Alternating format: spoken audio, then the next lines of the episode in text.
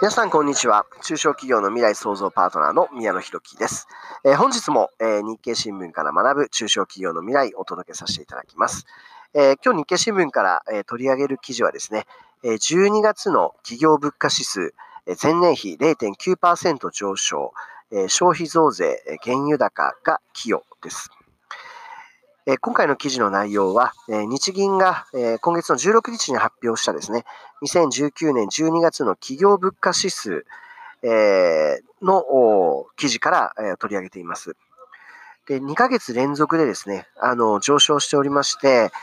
消費税率の影響ですね、引き上げの影響プラス原油価格の上昇というところがですね、貢献して前月比でも 0.1% 上昇し、前年比では 0.9% の上昇があったということになっています。で、今回ですね、この記事の中からどんなことを学んでいこうかなというふうに思うとですね、この指数というものをですね、ちょっと勉強してみたいなというふうに思います。企業物価指数という企業同士で売買するものの物価動向を示す指標というのがこの企業物価指数というものなんですが、昔でいうところの卸売物価指数というものですね。今回はこの経済指標というものについてですね、見てみたいと思います。消費税増税後の日本経済がどのようになっているのか、あるいは今後どのようになっていくのかを知る機会にしていきたいと思います。日経新聞のですね、電子版には日経ダッシュボードっていうのが、別サイトで立ち上がるようになっておりまして、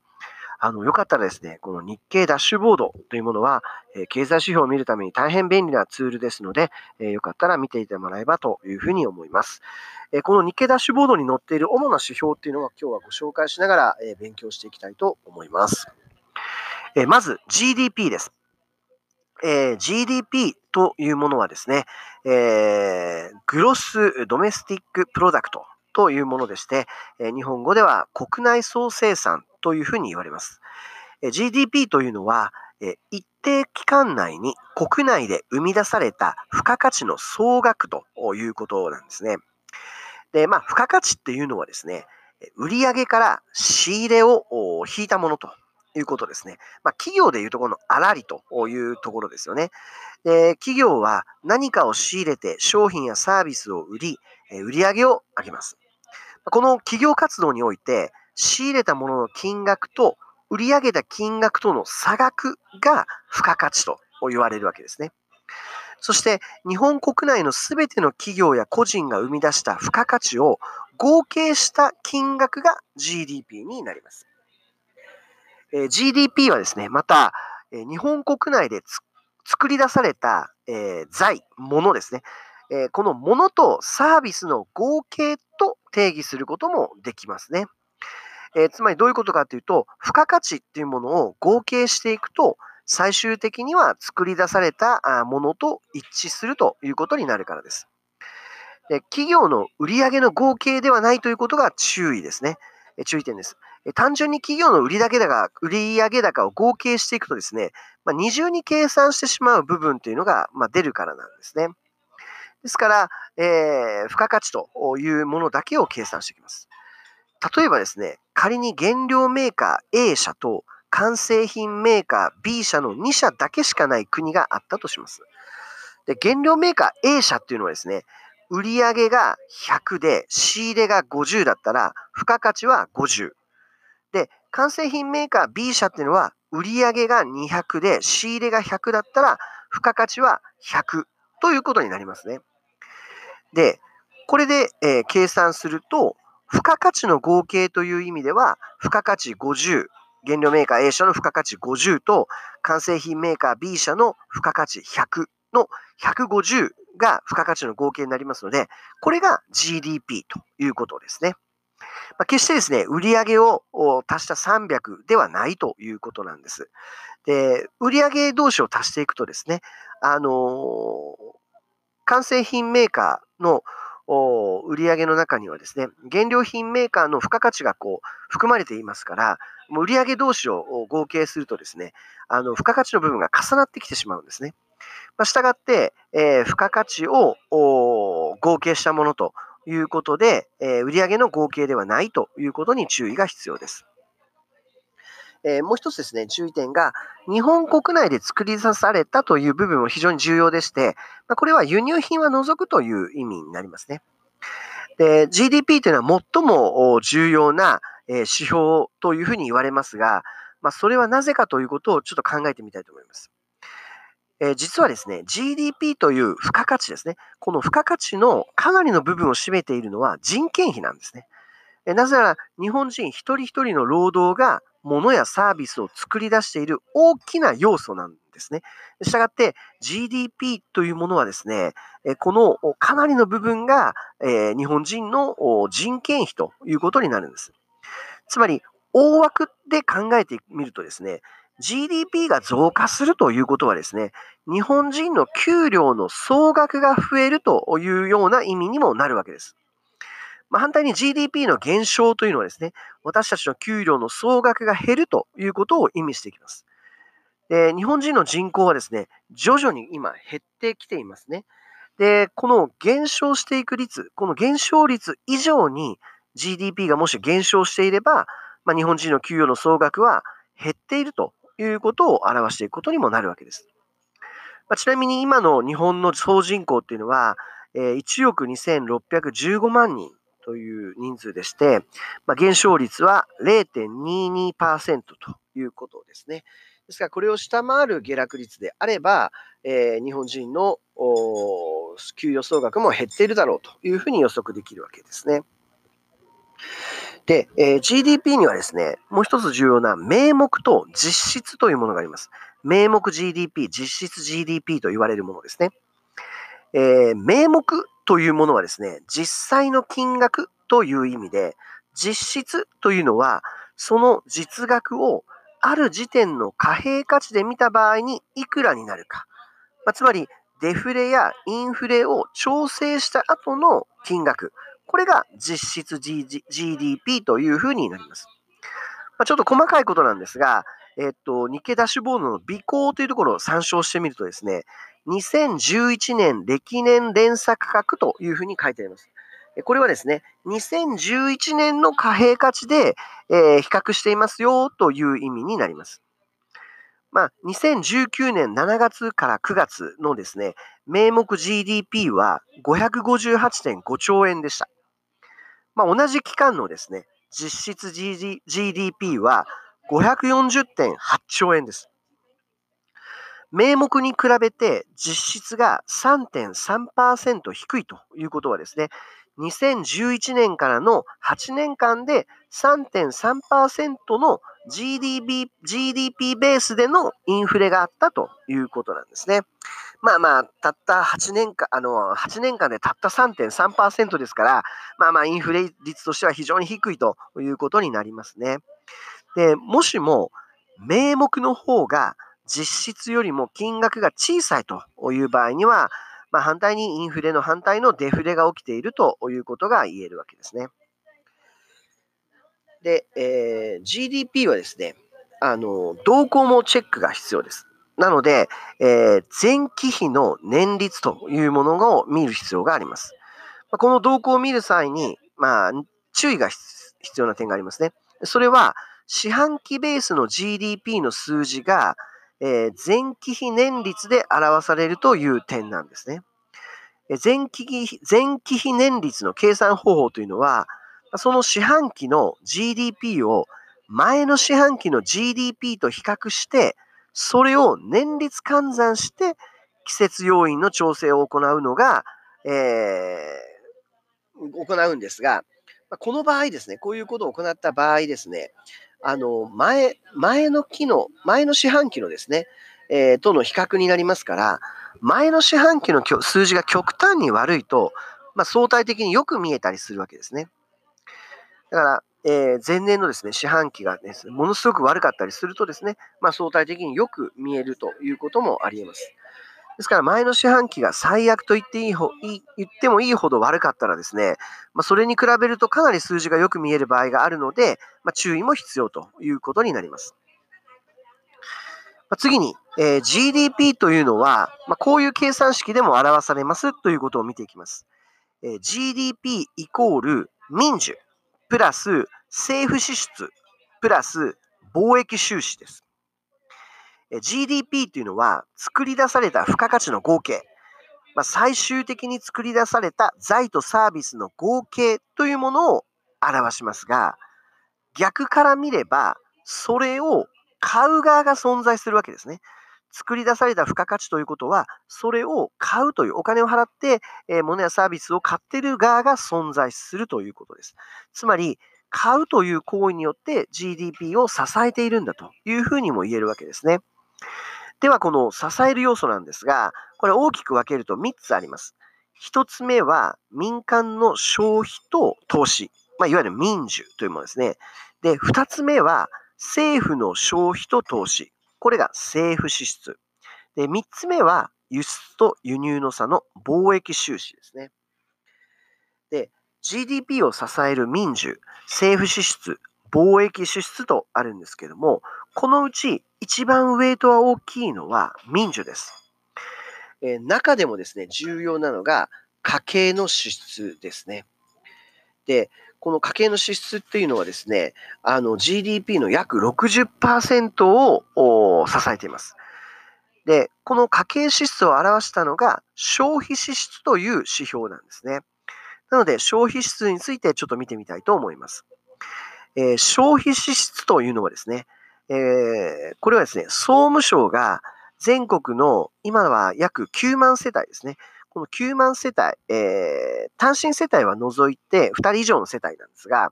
これらを対象にですね、毎月のものやサービスの購入金額を調査して、1世帯あたりの支出金額を計算したもの。社会保障費や税金は含まないんですが、この1世帯あたりの支出金額を計算したものが消費支出と言われるものです。で、この消費支出っていうのは、前年比の増減率。前年に比べて増えたか減ったかということをもとにグラフが作成されていくんですけども、消費税が増税された10月からですね、今回一気にマイナス圏に入っています。10月がマイナス 5.1%、11月がマイナス 0.2% というふうになっていますので、消費が落ち込んでいるということは、GDP も落ち込むだろうということになりますよね。この家計支出が GDP の約 60% を占めている家計の消費動向が分かりますので、非常に重要な指標ということですね。次に法人企業統計というのを見てみます。民需のもう一つの要素が、企業の投資ですね。この企業の投資を見るのが法人企業統計ということなんです。で、これはですね、財務省が四半期ごとに発行する、法人企業統計、記法ですね。法人企業統計記法の数字を表しています。日経ダッシュボードにはですね、全産業設備投資と営業利益というものが掲載されています。対象となっているのは資本金1000万円以上の企業で、金融機関や保険会社の数字は除かれています。で、この全産業設備投資というものなんですが、これは企業が機械や工場などの有形固定資産へ投資した金額です。企業の設備投資は GDP の約 15% を占めるんで、家計支出とともにですね、景気に大きな影響を与える数字として注目されます。現在、掲載されているものは2019年の7月9月の数字ですが、前年比 7.7% 増ということになっていますので、ただ消費税増税後、これからどうなるかというところが分かりませんけれども、一応前年比というのは 7.7% 増という状況になっています。次に機械受注ですね。これは設備投資に近い指標として、法人統計に近いところであるんですけれども、機械受注は、企業が設備投資のための機械を発注する段階を捉えますので、実際の設備投資の先行きを占う先行指標であるというふうに、言われています。数字はですね、産業用の機械メーカー280社の受注額を集計したもので、前年比の増減率が、月ごとに、掲載されているということですね。で、この括弧内にですね、日経ダッシュボードに括弧として書いてあるんですけども、船舶電力を除く民需というふうに書かれています。これはですね、どういう意味かっていうと、船舶会社とかですね、電力会社からの受注というのは規模が大きいので、振れ幅が大きいんですね。そのために数字から除外されているということです。ただもうこれが除外されていたとしても、傾向を見るには十分であるということですね。で、消費税増税後はですね、この10月っていうのがマイナス 6.1% と落ち込んだんですが、機械受注ですね。11月が 5.3% と少し持ち直しているところもあります。また今後ですね、消費税の影響がどう出るかというのはまだわからないですが、見守っていく必要があるかとは思います。次に、全産業営業利益です。この全産業営業利益というのはですね、企業の売上高から、売上原価、販売費、一般管理費、こういったものを差し引いた金額ですね。いわゆる本業での儲けというものを表しています。この全産業営業利益は傾向としてですね、右肩下がりになってるんですよ、ずっと。で、消費税増税後はですね、2ヶ月連続マイナス圏に突入しています。営業利益マイナスっていうのはちょっと厳しい状況ですよね。この後、どのようになっていくのかっていうのは、すごく見ておかなければならない数字と言えます。このように全産業設備投資、機械受注、全産業営業利益、この3つの指標を見るとですね、現在の企業活動の状況がわかります。で、家計の支出と合わせて見ていくことでですね、今後消費税増税後の影響がですね、どのようになっていくのか、これは見えてくるというような重要な数字です。そして、GDP を支えるもう一つの重要な指標。これが貿易収支ですね。ちょっとこの貿易収支、数字を確認してみるとですね、2019年11月は輸出が6兆3822億円、輸入が6兆4642億円で852億円の貿易赤字。年単位で見てもですね、2018年は1兆2450億円の貿易赤字です。で、2019年は、11月までの集計で1兆4913億円の貿易赤字となっています。かつての日本というのは貿易立国と言われておりました。貿易黒字を出し続けてきた国だったんですね。しかし、現在はですね、必ずしも貿易黒字というふうには限らずですね、2018年、2019年は連続して貿易赤字になるということになりそうですね。2018年と2019年を比較してみると、11月までの数字ではありますけれども、輸出も輸入もですね、総額が減ってるんですね。総額。これは、全世界のですね、世界全体の貿易が落ち込んでいるということを意味している可能性が高いということです。日本だけじゃなくて、貿易全体が落ち込んでいる可能性が高い。これは米中貿易摩擦による世界的な貿易の停滞というものが考えられるということでしょうね。はい。次に、重要な指標、もうちょっとあるので見ていくとですね、公共工事請負金額です。民需が落ち込んでいて、貿易も振るわないという状況になるとですね、GDP を支えるには公共セクター、つまり政府支出を増やすしかないんですね。そこで政府支出の動向を読み取る指標としてあるのが公共工事請負金額なんです。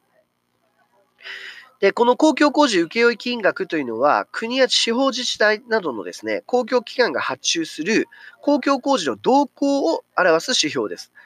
で、これはですね、保証事業会社協会が翌月の中旬に発表しています。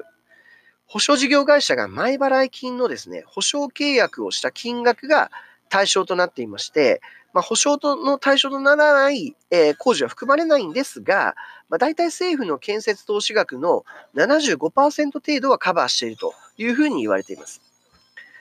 現在計算されている数字はマイナス 3.6% です。これはですね、今後政府の経済対策が出てくれば、上昇してくると思いますね。これがどの程度上昇するのかによって、景気対策の大きさが分かってくるということになりますね。はい。次に重要なですね、景気動向を表す数字を2つ見ていきたいと思います。1つはですね、日本銀行の日銀が発表するですね、業況判断、DI ですね、ディフュージョンインデックスと言われるものですが、いわゆる業況判断というものです。で、この調査はですね、様々な業種の大企業と中小企業を対象としています。で、3ヶ月前に比べて業績が良くなったか、3ヶ月後の業績をどう思うか、資金繰りはどうかといったような、あるいは人が余っているかどうかなどですね、このようないろんな切り口から数多くの項目を調べていくんですね。そしてこれは3ヶ月に1回、指数が発表されます。日経ダッシュボードですよね、調査会社の中から大企業の製造業と非製造業を取り上げています。これらの数字がですね、景況感が良いと答えた企業の割合から悪いと答えた割合を引いた数値を示すわけですね。で、例えば良いが 30% で悪いが 70% だったら、数字はマイナス 40% というふうになるわけですね。こういう計算法で算出する指標のことをですね、DI、ディフュージョンインデックスというふうに呼びます。で、DI はですね、変化や傾向の方向性を知る上では分かりやすい数字なんですね。どのように変化したかとか、どのような傾向かっていうのは分かりやすいんです。ところがですね、少し悪くても、ものすごく悪くてもですね、一律に悪いというふうに見なすので、変化の量や傾向の度合いを把握するっていうのができないんですね。この辺がちょっと弱点ということが言えます。で、数字を見てみるとですね、2019年の12月の業況判断の大企業の製造業、これは0です。良くもなく悪くもなくというところですね。非製造業は20でした。で、ただし2019年6月とピークにですね、両方とも下がってきているんですね。ですから景気は下り坂ということが、この数字から見て取れます。で、次に景気動向指数です。で、この景気動向指数っていうのはですね、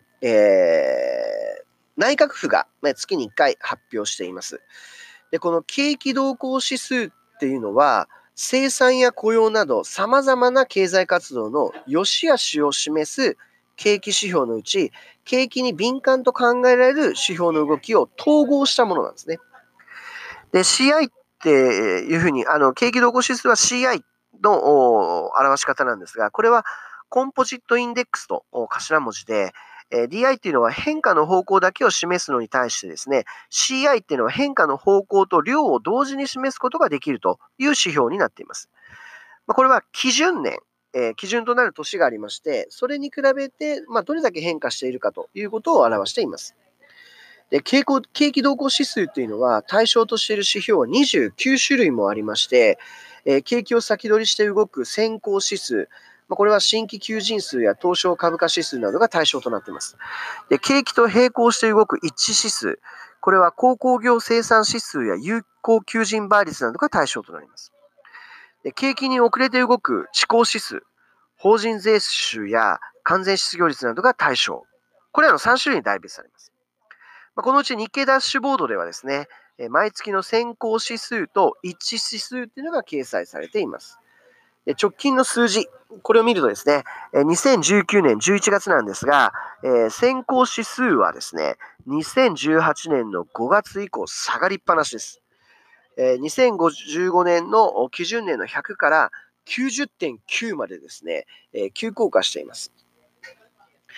また、一致指数というのもですね、消費税増税の2019年10月には暴落しまして、11月も下落しておりまして、そして、かなり激しい落ち込みを見せているという状況ですね。この景気指標から見る限り、景気はかなり落ち込みを見せているということが言えると思います。で、次に重要な指標、もうちょっとだけ、やりたいと思います。物価指数ですね、物価。物価はですね、大きく分けて4つ見るべき物価があります。1つ目、企業物価指数ですね。今回の記事っていうのがそもそもこの企業物価指数の記事だったんですが、国内企業物価指数というのは国内の企業間で取引されているものの価格水準を示しています。これはですね、日銀が1887年の1月から毎月発表していて、日本で一番古い統計の一つというふうに言われています。これは昔の卸売物価指数というものですね。で、毎月の数字はある年のですね、水準を基準として指数化したものです。現在の基準年は2015年。で、現在数字は2015年に比べて 102.3 ということです。で、これはですね、2016年の10月から、右肩上がりに上昇していたんですが、2018年の10月をきっかけに、ここからは上がったり下がったりというふうになっていて、まあ、大きく見ると横ばいという感じです。つまり、企業物価指数の上昇は、まあ、止まってしまっていると見るべきでしょう。はい。次、消費者物価指数です。で、この消費者物価指数というのは、日本国内の物とサービスの小売価格の水準を総務省が調べて毎月発表しているものです。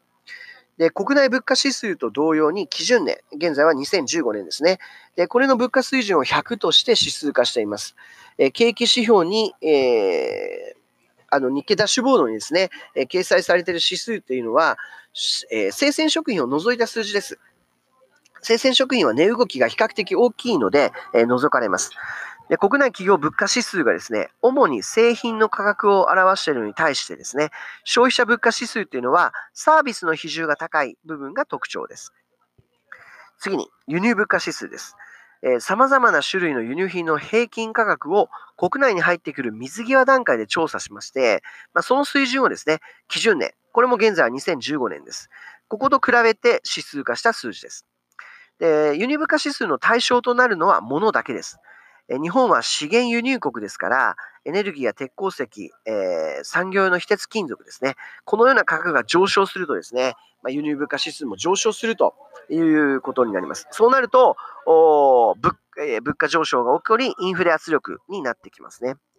逆に今はですね、2017年の10月をピークに右肩下がりで急落しているんですね。つまり物価にはですね、下落圧力がかかっていまして、まあ、デフレ傾向へ進んでいるということが言えますね。で、次に、企業向けサービス価格指数です。この数字は金融運輸、通信不動産、広告などといった、第三次産業がですね、企業に向けて提供しているサービスの価格水準というものを示しています。で、この価格水準をですね、基準年、今は2015年ですね。そこと比べて指数化した数字っていうのが、企業向けサービス価格指数というものになります。これも2019年10月にですね、急上昇しています。これは多分消費税増税の影響でしょうね。まあ、このようにですね、物価のもう4種類見ておくとですね、その動向が、見えてくるということになります。まあ、景気を判断するためにはですね、様々な指標を見る必要があるんですが、日経ダッシュボードには他にも経済指標が掲載されておりまして、傾向を見るのに、非常に役に立ちます。まあ、今こうして数字を見てみるとですね、消費税増税の影響というのは業況判断や景気動向指数には、まあ、極端に悪い状況で現れております。全産業利益も大きく下落していますし、消費支出にも下落傾向が現れております。まあ、今後ですね、今年半ばくらいに向けてだと思いますが、まあ、各指標の推移が、まあ、かなり厳しい状況になるんじゃないかというふうに私は予想しています。実際に消費税増税の影響がですね、はっきりとしてくる。これが今年の本当半ばぐらいになると思いますが、来年このまま消費税率が同じであれば、まあ、もちろん通常は同じなんですが、あまりにも悪いと減税の議論というのは巻き起こるんじゃないかと思います。急速な景気の落ち込みを経験してくると、この先どうなるのかといったことが、議論されてくるように思います。この景気指数、今後もしっかりウォッチしていく必要がありますし、企業経営においては外せないウォッチだと思います。本日はここまでです。ありがとうございました。